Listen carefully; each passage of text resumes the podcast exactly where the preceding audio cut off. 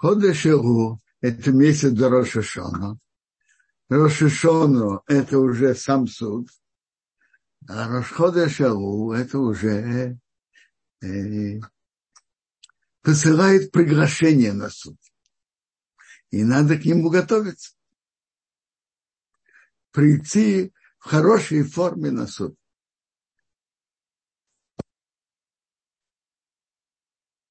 Наша недельная глава Шуфтым,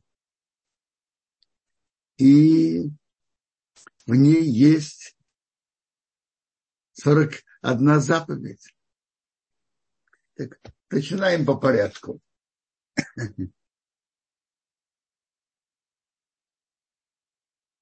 Судьи и шотрим. Что такое шотрим в переводе Торы? Шотрим – это люди, которые обязывают силой выполнить решение судей.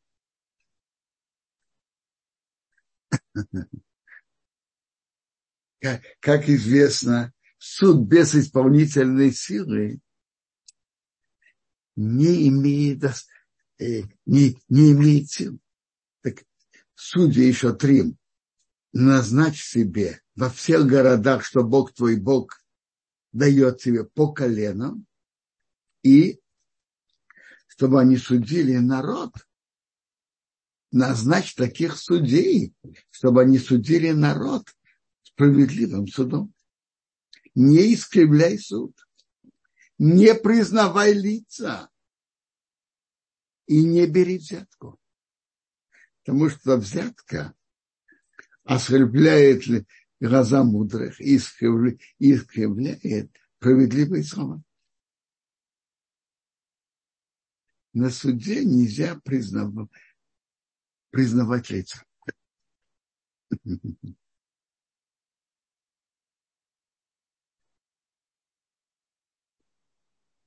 В законе написано, что человек не должен быть судьей человеку нельзя быть судьей очень близкого друга.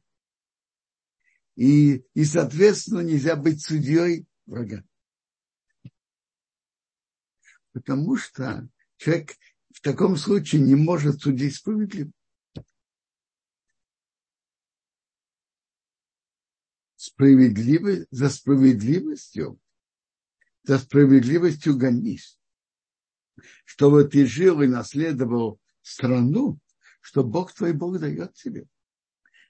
Сила еврейского народа наследовать землю Израиля – это чтобы когда в Израиле есть справедливый суд, который судит по Торе. Это духовная сила еврейского народа наследовать святую землю. Тут написано дважды, за справедливостью, за справедливостью гонись. Э, Гемара в Санедра поднимает вопрос, почему написано дважды. Дает два ответа. Один ответ, что ищи суд который из, из судей, мудрецов этого поколения, который занимается судом, наиболее вникает в суть дела и доходит до основы. Ищи наиболее справедливый суд из всех возможных, из всех судей. А другое, объяснить, другой ответ – есть ситуации, когда есть суд, а есть ситуации, что есть место только для компромисса. Что это значит? Э, вы знаете, двух баранов, которые встретились на узкой дороге, и, и на которой есть место идти только одному кто должен наступить. Гемар говорит об этом. Две телеги встретились на узкой дороге с двух сторон. дорога для всех. И Мара говорит на это так. Если одна телега пустая, а другая с грузом, так тут вопрос, кому легче уступить. Так Гимара говорит так, что если одна телега пустая, а другая с грузом, так пусть уступит те пустая телега. Одна прош... они оба пустые или оба с грузом. Одна прошла полкилометра до их встречи, а другая километр. Пусть уступит та, которая прошла меньше. Если они оба пустые оба с грузом и встретились как раз в середине дороги, тогда бросают жребий, один что-то доплачивает другому. Есть место для где справедливый компромисс? Это то, что, то, что Гемора говорит. Известен пшат, который говорят от э, Ребе, Ребуна Мишпшисха, справедливостью за справедливостью гонись, написано дважды, чтобы и гонись за справедливостью, но только путем справедливости. Путем обмана, путем несправедливости гнаться за справедливостью нет. По Торе цель не оправдывает средства. Это надо помнить в жизни, очень важно. Цель не оправдывает средства. Всегда надо спросить, можно ли так поступить в таком случае цель не оправдывает средства. Бывает, бывает, что по закону Торы можно так поступить, а бывает, что нет.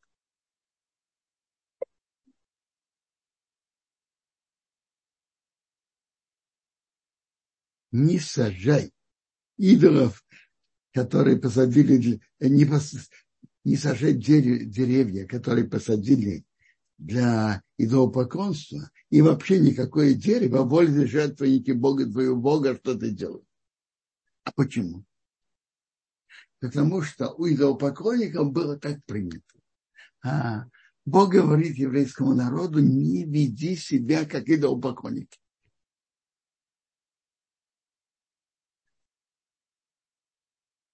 Не устанавливай себе как мацива, который Бог ненавидел. Что такое мацива? Раши говорит так.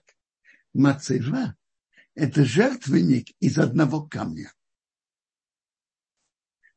А написано в Торе, что Яков поставил мацива, жертвенник из одного камня. Раши объясняет. Времена отцов она была любима. Но так как идолопоклонники сделали это как и обычаем для себя, Тора Сейчас это запретил.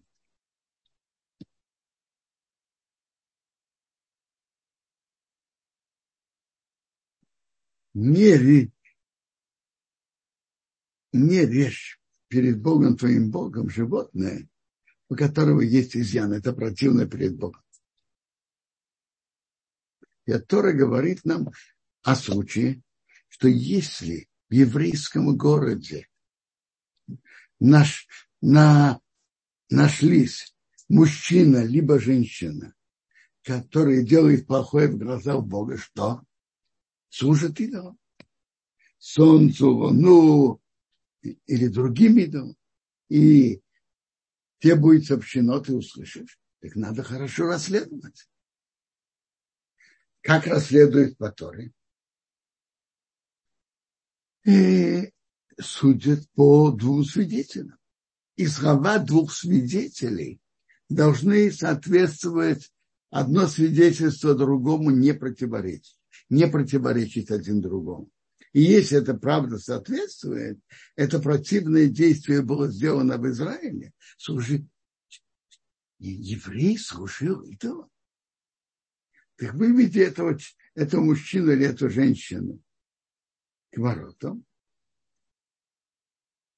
там, где он служил, и надо их забросить камнями, то есть смерть через скилла. Ну, через скилла и Мара говорит, что в первую очередь сбрасывают с высокого места. Первый. Не, если, если второй, вторая возможность, потом э, это уже третья возможность.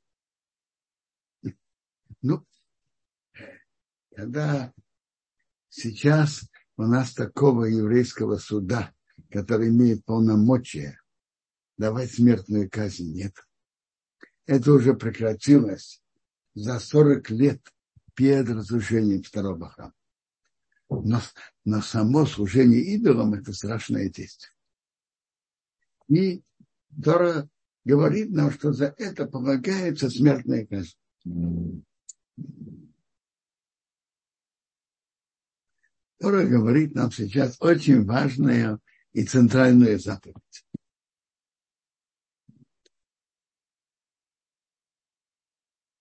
Торе написаны законы. Законы шаббата, законы кашрута, запрет служения идолам и так далее. В каждом из законов есть множество подробностей. А что происходит, если будет спор между мудрецами Торы о каком-то подробности, о какой-то подробности закона. Допустим, это действие входит, э, э, это действие запрещено, как служение идолам или нет. Это действие разрешено в шаббат или запрещено.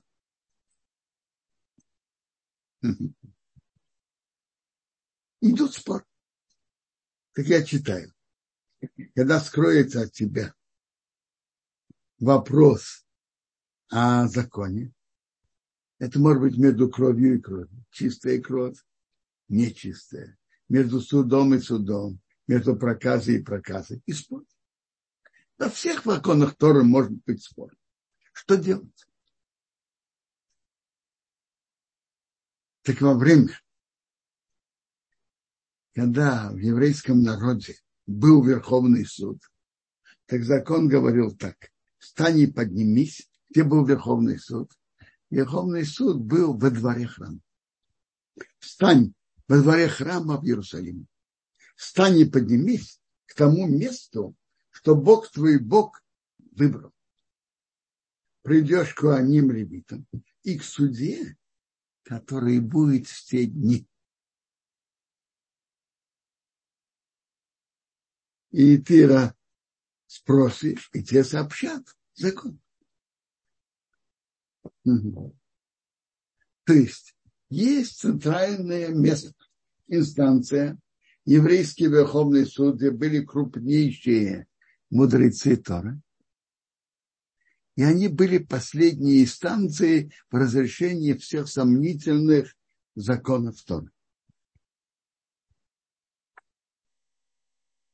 Законы Торы написано очень кратко. Очень кратко. Понятно, что законы Торы это не только то, что написано, это только короткий конспект. Есть устные Торы, которые Бог передал Моше, а Моше передал еще и дальше передается из поколения в поколение. Так э, но бывают ситуации, которые в, это, в этом предании тоже не написаны ясно. Что же тогда делать? Так ты при, приходишь, это, приходишь в еврей Верховный суд, и 71 мудреца, которые судят, которые являются центральным местом решения всех сомнительных вопросов. И есть прямое указание, что после того, как ты пришел и спросил, сделай по тому слову, что тебе сообщат, из того места, которое Бог выбрал. и остерегайся делать, как все, что тебя научили. То есть это после того, как ты спросил, и, и Бедин Хагадов решил, так ты обязан делать так, как они сказали.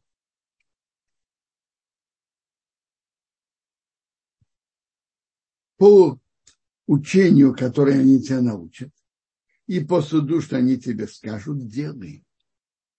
Не отойди, не отходи от слова, которое тебе сообщат, ни направо, ни налево. Пусть им вопрос был в законах Шаббата. Можно это делать или нет? И человек спрашивает прежде всего у мудрецов Торы своего города.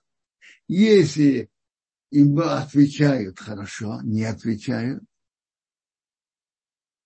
то мудрец вместе с этим человеком, который спрашивает, поднимается, спрашивает. Есть, там были еще два суда из 23 членов раньше. Спрашивали первый из них. Если они знали, отвечали. Если нет, спрашивали второго. А если второй тоже не отвечал, то шли Бедин Хагадол из семейства одного члена. Он сидел во дворе храма, и, он был последней инстанцией. Так по учению, что, я повторяю, по учению, что тебя научат, и по суду, что тебе скажут, делай. Не отойди, не отходи от слова, что тебе сообщат, ни направо, ни налево. Интересно, что Рамбам объясняет этот закон, объясняет его так, что мудрецы Торы могут ответить по трем путям. Они могут ответить, потому что у них есть такое предание. Предание. предание, от, от, который и идет выше и выше до, до Моше с горы Синай.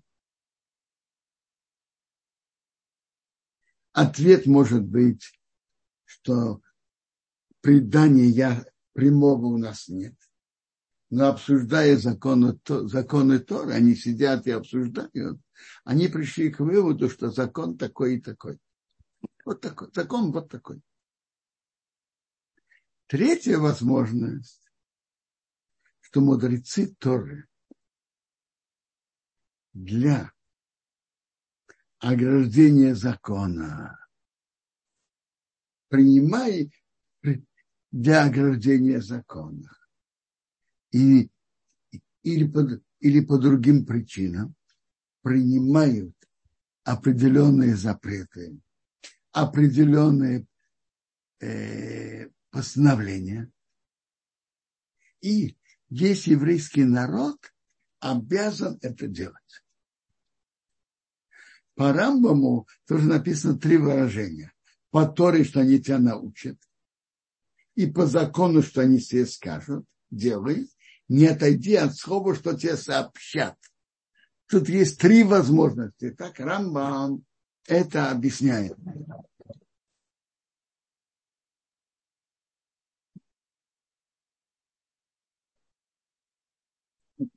Я просто пошел взять рамбам и открыть.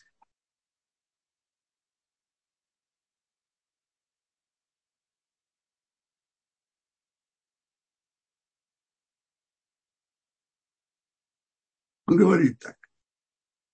По, по Торе, что они тебя научат, это запреты и постановления и обычаи, которых они научат многих, чтобы укрепить Тору и исправить мир. По закону, что тебе скажут, сделай, это то, что они преданий не имели, но они сели, обсудили и пришли к выводу, что закон такой-то и такой. А не отходи от слова, что тебе сообщают, это устное предание.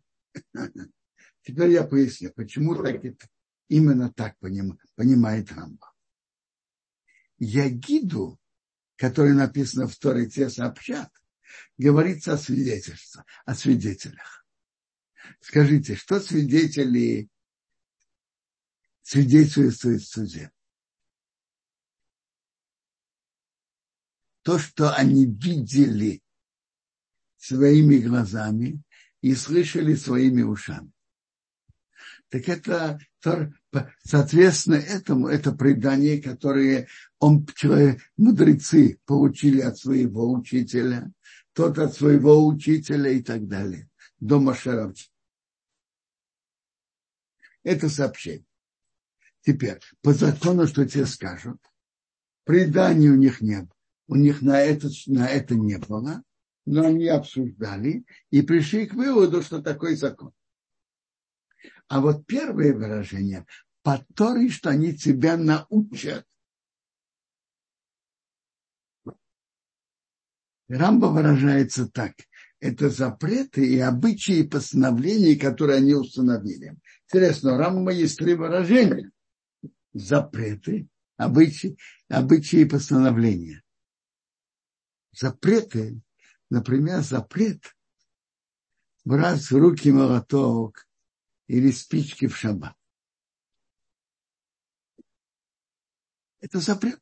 Ограда, чтобы человек не забылся и не нарушил шаббат. Это ограда. Кто мне пришел к нарушению закона. А вот, например, постановление для почета шаб, в шаббат, для удовольствия в шаббат, зажигать перед шаббатом субботние свечи. Это постановление обычно.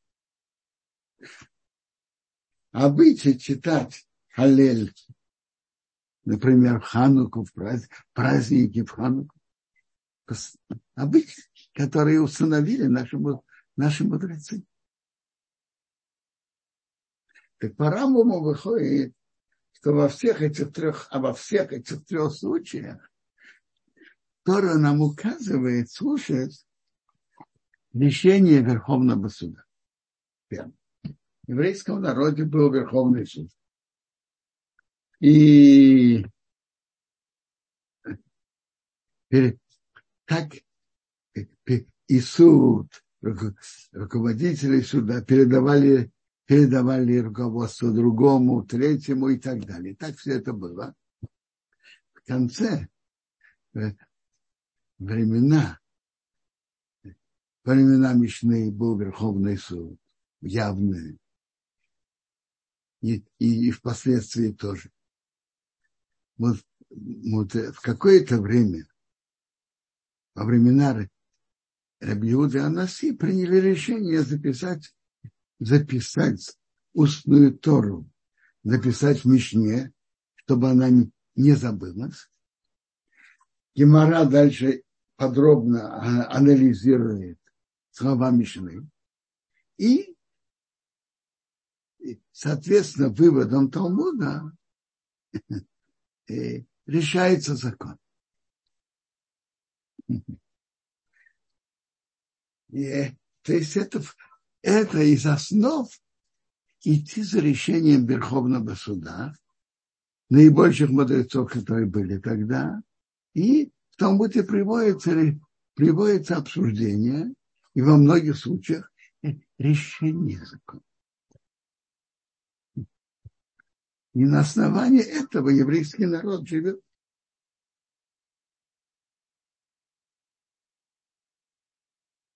И тут очень интересный и важный принцип, что Тора говорит, что слушать решение Верховного суда это обя... обязывает. Написано закон. Человек, который сознательно не будет слушать Коина, который там служит Богу или судье, ему полагается смертная казнь. О чем идет речь? Мудрец Торы, который имел свое мнение, и имел полное право иметь, иметь свое мнение, А другой мудрец читал по-другому. И они вместе пришли в Иерусалим, спросили, Верховный суд обсуждал в случае необходимости и решали по большинству. Интересно, все еврейские суды, они нечетные, чтобы было большинство. И по большинству решили. Если этот знаток Торы будет дальше об, обучать по своему мнению, ему не полагается смертная казнь. А вот если знаток Торы будет отвечать вопрос на практической жизни по своему прошлому мнению против решения Верховного суда, ему будет полагаться смертная казнь. А почему? Что, в чем то страш, страшное нарушение? Что он сделал? Гемора говорит на это важный принцип, чтобы Тора не превратилась как две Торы. Тогда есть Верховный суд, Тора установила, что Верховный суд – это окончательное решение, и по нему надо идти. Любопытно, если какой-то не, не знаток Торы, какой-то невежа, будет говорить, что закон такой, и кому-то будет указывать, надо делать так по закону, ему смертная казнь не будет полагаться. А кто он такой вообще? Он не мудрец, не закон Торы, он никто.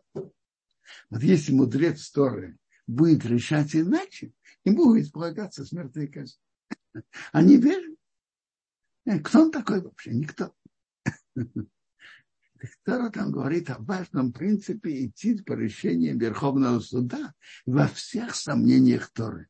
В законах Шаббата, в законах кашрута, в законах кошерности миквы и так далее, и так далее. Во всех законах Торы.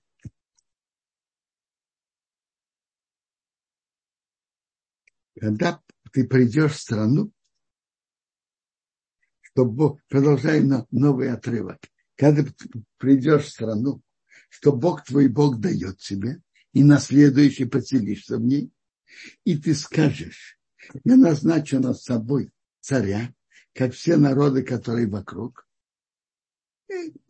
поставить, поставь на себя царя, которого Бог выберет из твоих братьев, ты есть еврей, ты не можешь назначить за себя человека чужого, который не твой брат. Это интересный вопрос. Это глава. Что она нам говорит? Это мецва, Тора обязала поставить царя? Или это возможность? А? А? Талмуде, в трактате Санедрин, спорят об этом Танаим, разные мнения. Есть мнение, что это мецва, а есть мнение, что это правильно. Рама и принимает мнение того, кто считает, что это мецва. Но тоже это подходящее время, когда ты на следующее поселишься в ней, укрепишься в стране. Подходящее время. Теперь что значит которого Бог твой Бог выберет. Что значит Бог выберет? Откуда мы будем знать? Так смотрите.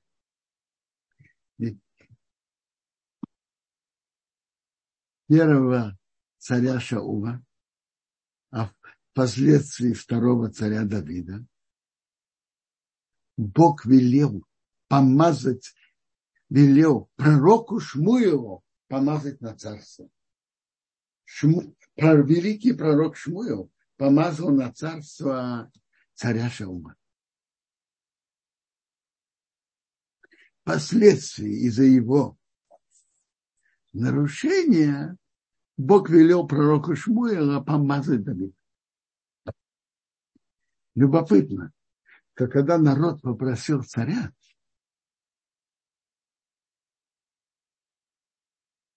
в конце лет пророка Шмуэла. написано там ясно, что пророку Шмую это было непри, неприятно. И Бог тоже этого показал, что это ему не нравится. Бог сказал пророку Шмуилу, что ему это тоже не нравится. Все спрашивают вопрос. И по мнению, что это мецва, в чем же проблема?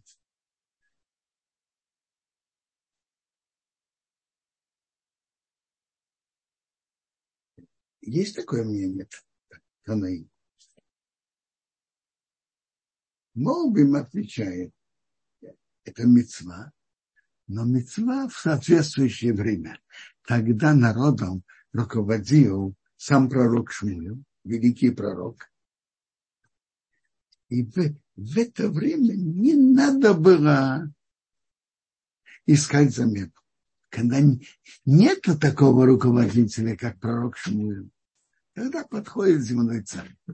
А когда руководство идет через пророка, не, не надо было. Даже если это мецва, но это мецва, которая имеет свое время. Так, так видно из того текста. Тема намного шире, я только сказал полслова. Теперь, у царя есть свои ограничения. Во-первых, ему нельзя иметь много коней, что то он не вернул народ в Египет, чтобы умножить коней.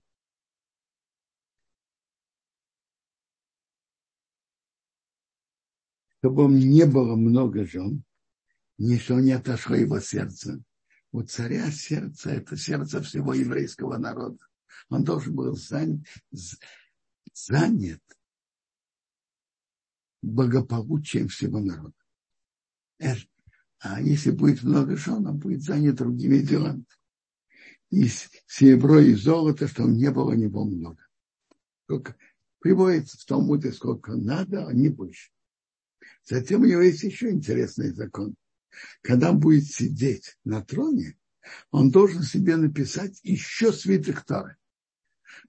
Дальше в, в главе Вагеевых написано, что каждый еврей должен себе написать свиток Торы обсуждается этот вопрос в, почему сейчас не, не все это делают, обсуждается, почему есть на это объяснение. Но обычно у еврея, каждый еврей должен был иметь свиток Торы. Но у царя должен быть, втор, был быть второй свиток Торы. Один находится дома, а второй он будет с ним, будет читать во все дни жизни, что он научился бояться Бога и соблюдать все слова Торы и эти законы.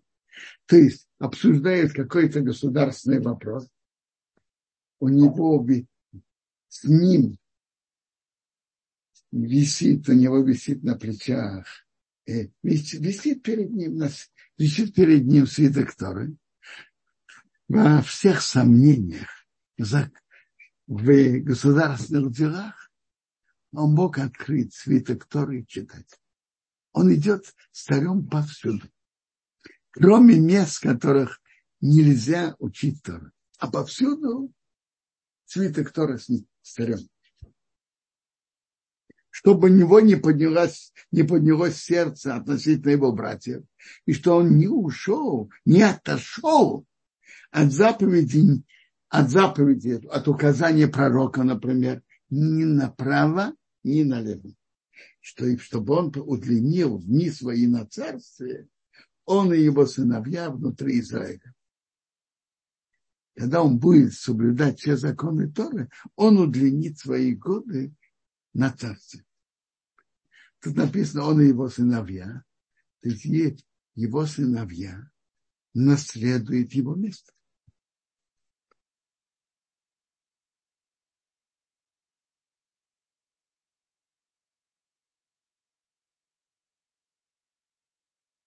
Следующий закон. Чтобы не было ни, ни у и ни левитов, весь, все колено Левий, доли и наследство с еврейским народом. у них есть это э, аджа, у них есть от жертвы Бога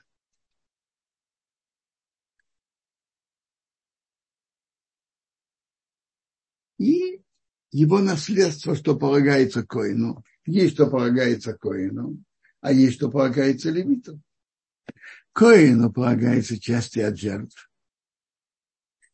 Ну, Коину полагается первенцы, которые родились. Э, ко, коину полагается трума, трумат массер, левиту полагается массер решен, первый массер, первый десятин. И так далее. А наследство, ты доли в стране у них не будет. Не будет у него среди его братьев. Бог его наследство, как он ему сказал. Бог указал, чтобы коиням и левитам давали от зерна. Сейчас, а сейчас мы будем, сейчас это будет написано дальше.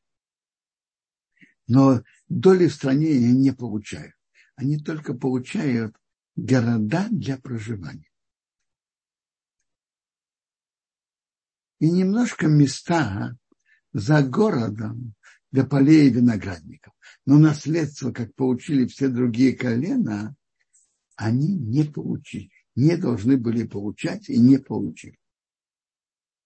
А это будет закон коаним от народа. А те, кто режет жертву, бык, овца или коза, дают коэнам часть ноги, что называется зроа, щеки и желудок. Впрочем, в щеки входит и язык тот.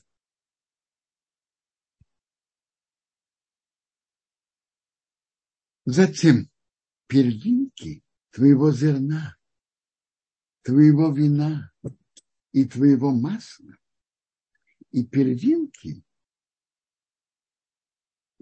стрижки овец дай им. Когда человек стрижет овц, стадо овец, он должен дать коину часть от этого. Кто-то режет корову, овцу или козу, должен дать ему эти части. Интересно, трума имеет святость, и можно есть только бетара в ритуальной чистоте, и, и плоды, и плоды, и то, кто ест. Поэтому в наше время мы это выполнять не можем. А вот часть, часть от э, те части, от коровы, овцы и козы, часть ноги, щека, желудок, это не имеет святости, но это надо дать коину. Почему? Почему именно ему надо дать? Потому что его выбрал Бог твой Бог из всех твоих колен. Стоять и служить перед Богом, он и его сыновья все дни. Интересно, написано стоять и служить. Служба в храме должна быть только стоять. Впрочем, когда Куаним возглавляет народ, это, это тоже похоже на службу, она тоже должна быть именно стоя.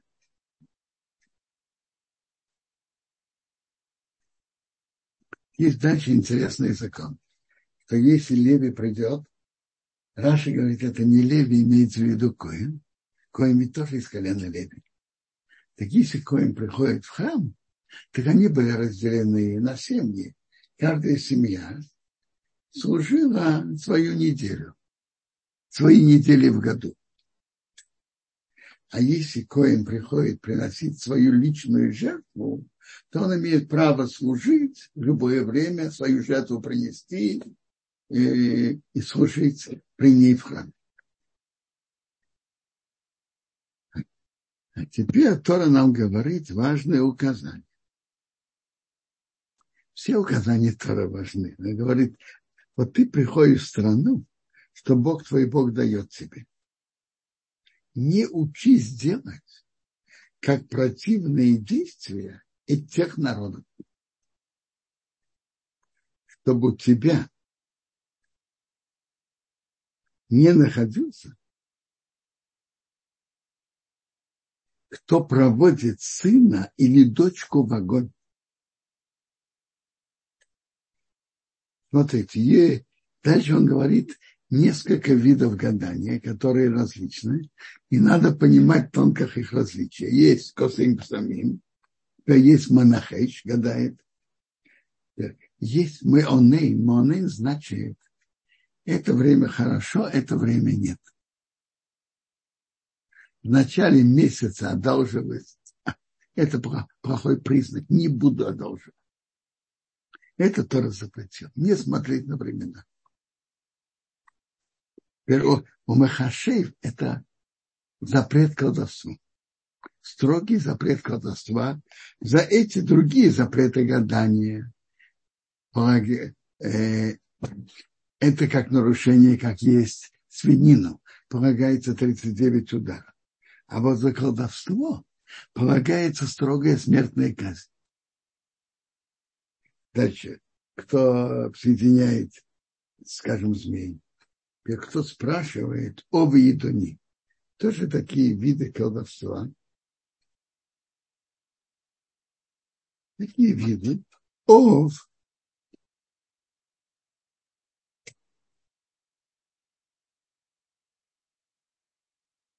он как бы вызывает умерших. Вызывание умерших – это запрет Тора.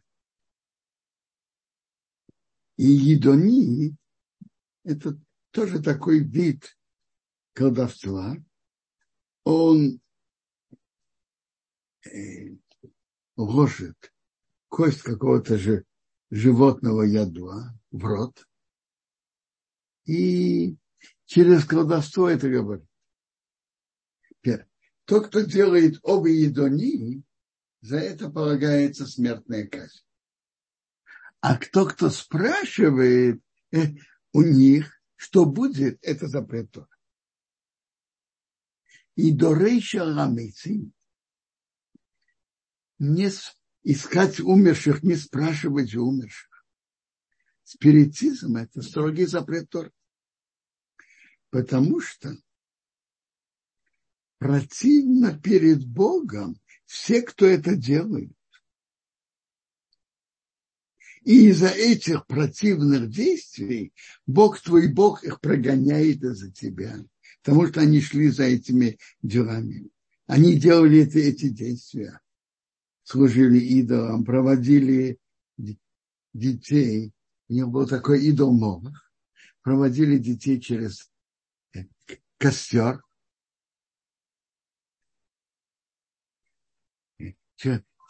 проводили, разводили костер и проводили детей через, через огонь. Э, так они это делали. Разные виды гадания, разные виды колдовства. Перед Богом это противно. И из-за этих противных действий Бог твой Бог их прогоняет от себя. А ты будь полноценно с Богом. Не ищи слишком знать будущее. Такими путями не иди. Тора это запретил.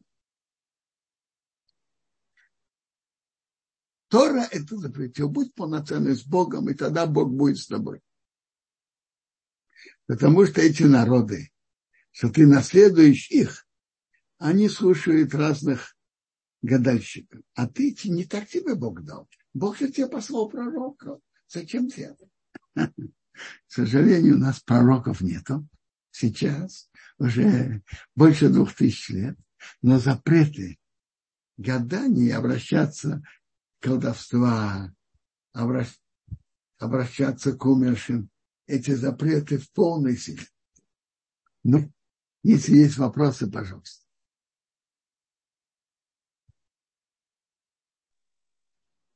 Спасибо большое, Квадара. Вот здесь Калман э, пишет нам так, что Если у человека отлетело топорище, убило его приятеля, он должен бежать в город убежища, а иначе кровосмеситель его убьет. Почему Тора ничего не говорит о том, что делать с телом убитого, его бросают в лесу? Вопрос. С другой стороны, человек убил другого неумышленно, а кровосмеситель убивает умышленно. Как это возможно, тем более, если в десяти заповедях сказано «не убей»? Послушайте, тут есть два отдельных вопроса. Но вообще-то мы эту тему, наверное, разберем завтра.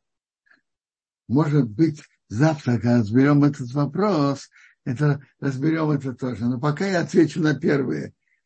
Не, не написано ничего про, про, про то, что оставляет тело умершего. О теле умершего надо побеспокоиться.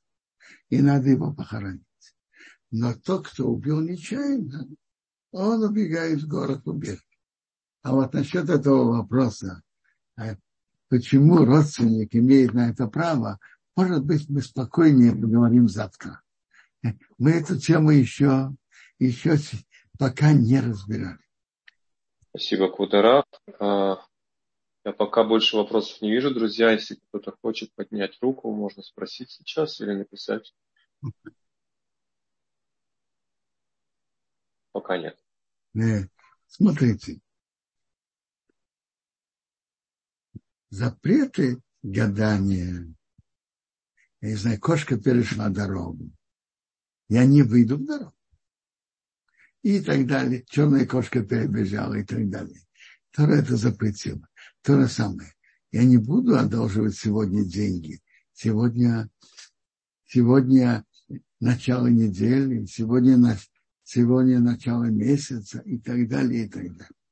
Тора запретила гадание и колдовство и иска говорит с умершим.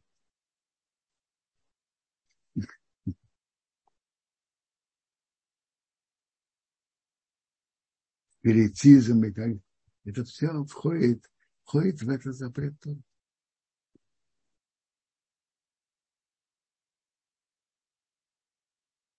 Любопытно, Вот Тора говорит нам такую фразу. Ты не, ты не так тебе должен.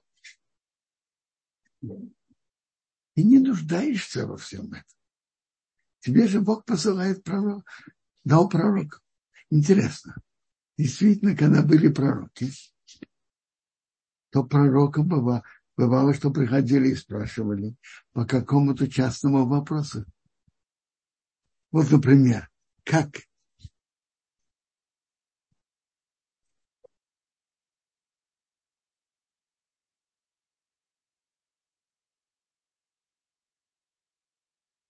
Так, Шаул пришел пророк, попал к пророку Шмуэлу, что он его помазал на царство. Как? шел, шел со, со ослами,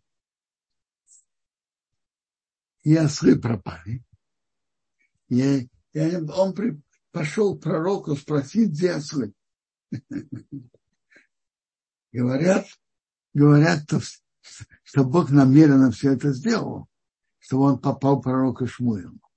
Что он был, что Шмуил его помазал на царство, пророк его помазал на царство.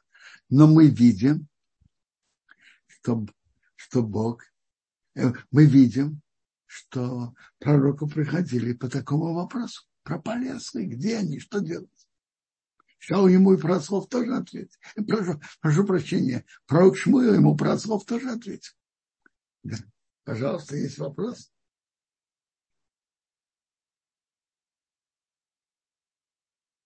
Да? Сейчас, одну секунду. Кудрав, да, Юрий спрашивает, почему к астрологии такое неоднозначное ну, отношение, а почему одни пользуются астрологией, а другие отказываются? Смотрите, вещь неоднозначная. Вопрос тут идет обсуждение, это верно или неверно. Но идти спрашивать астро, астролога, приводится, секундочку, я сейчас,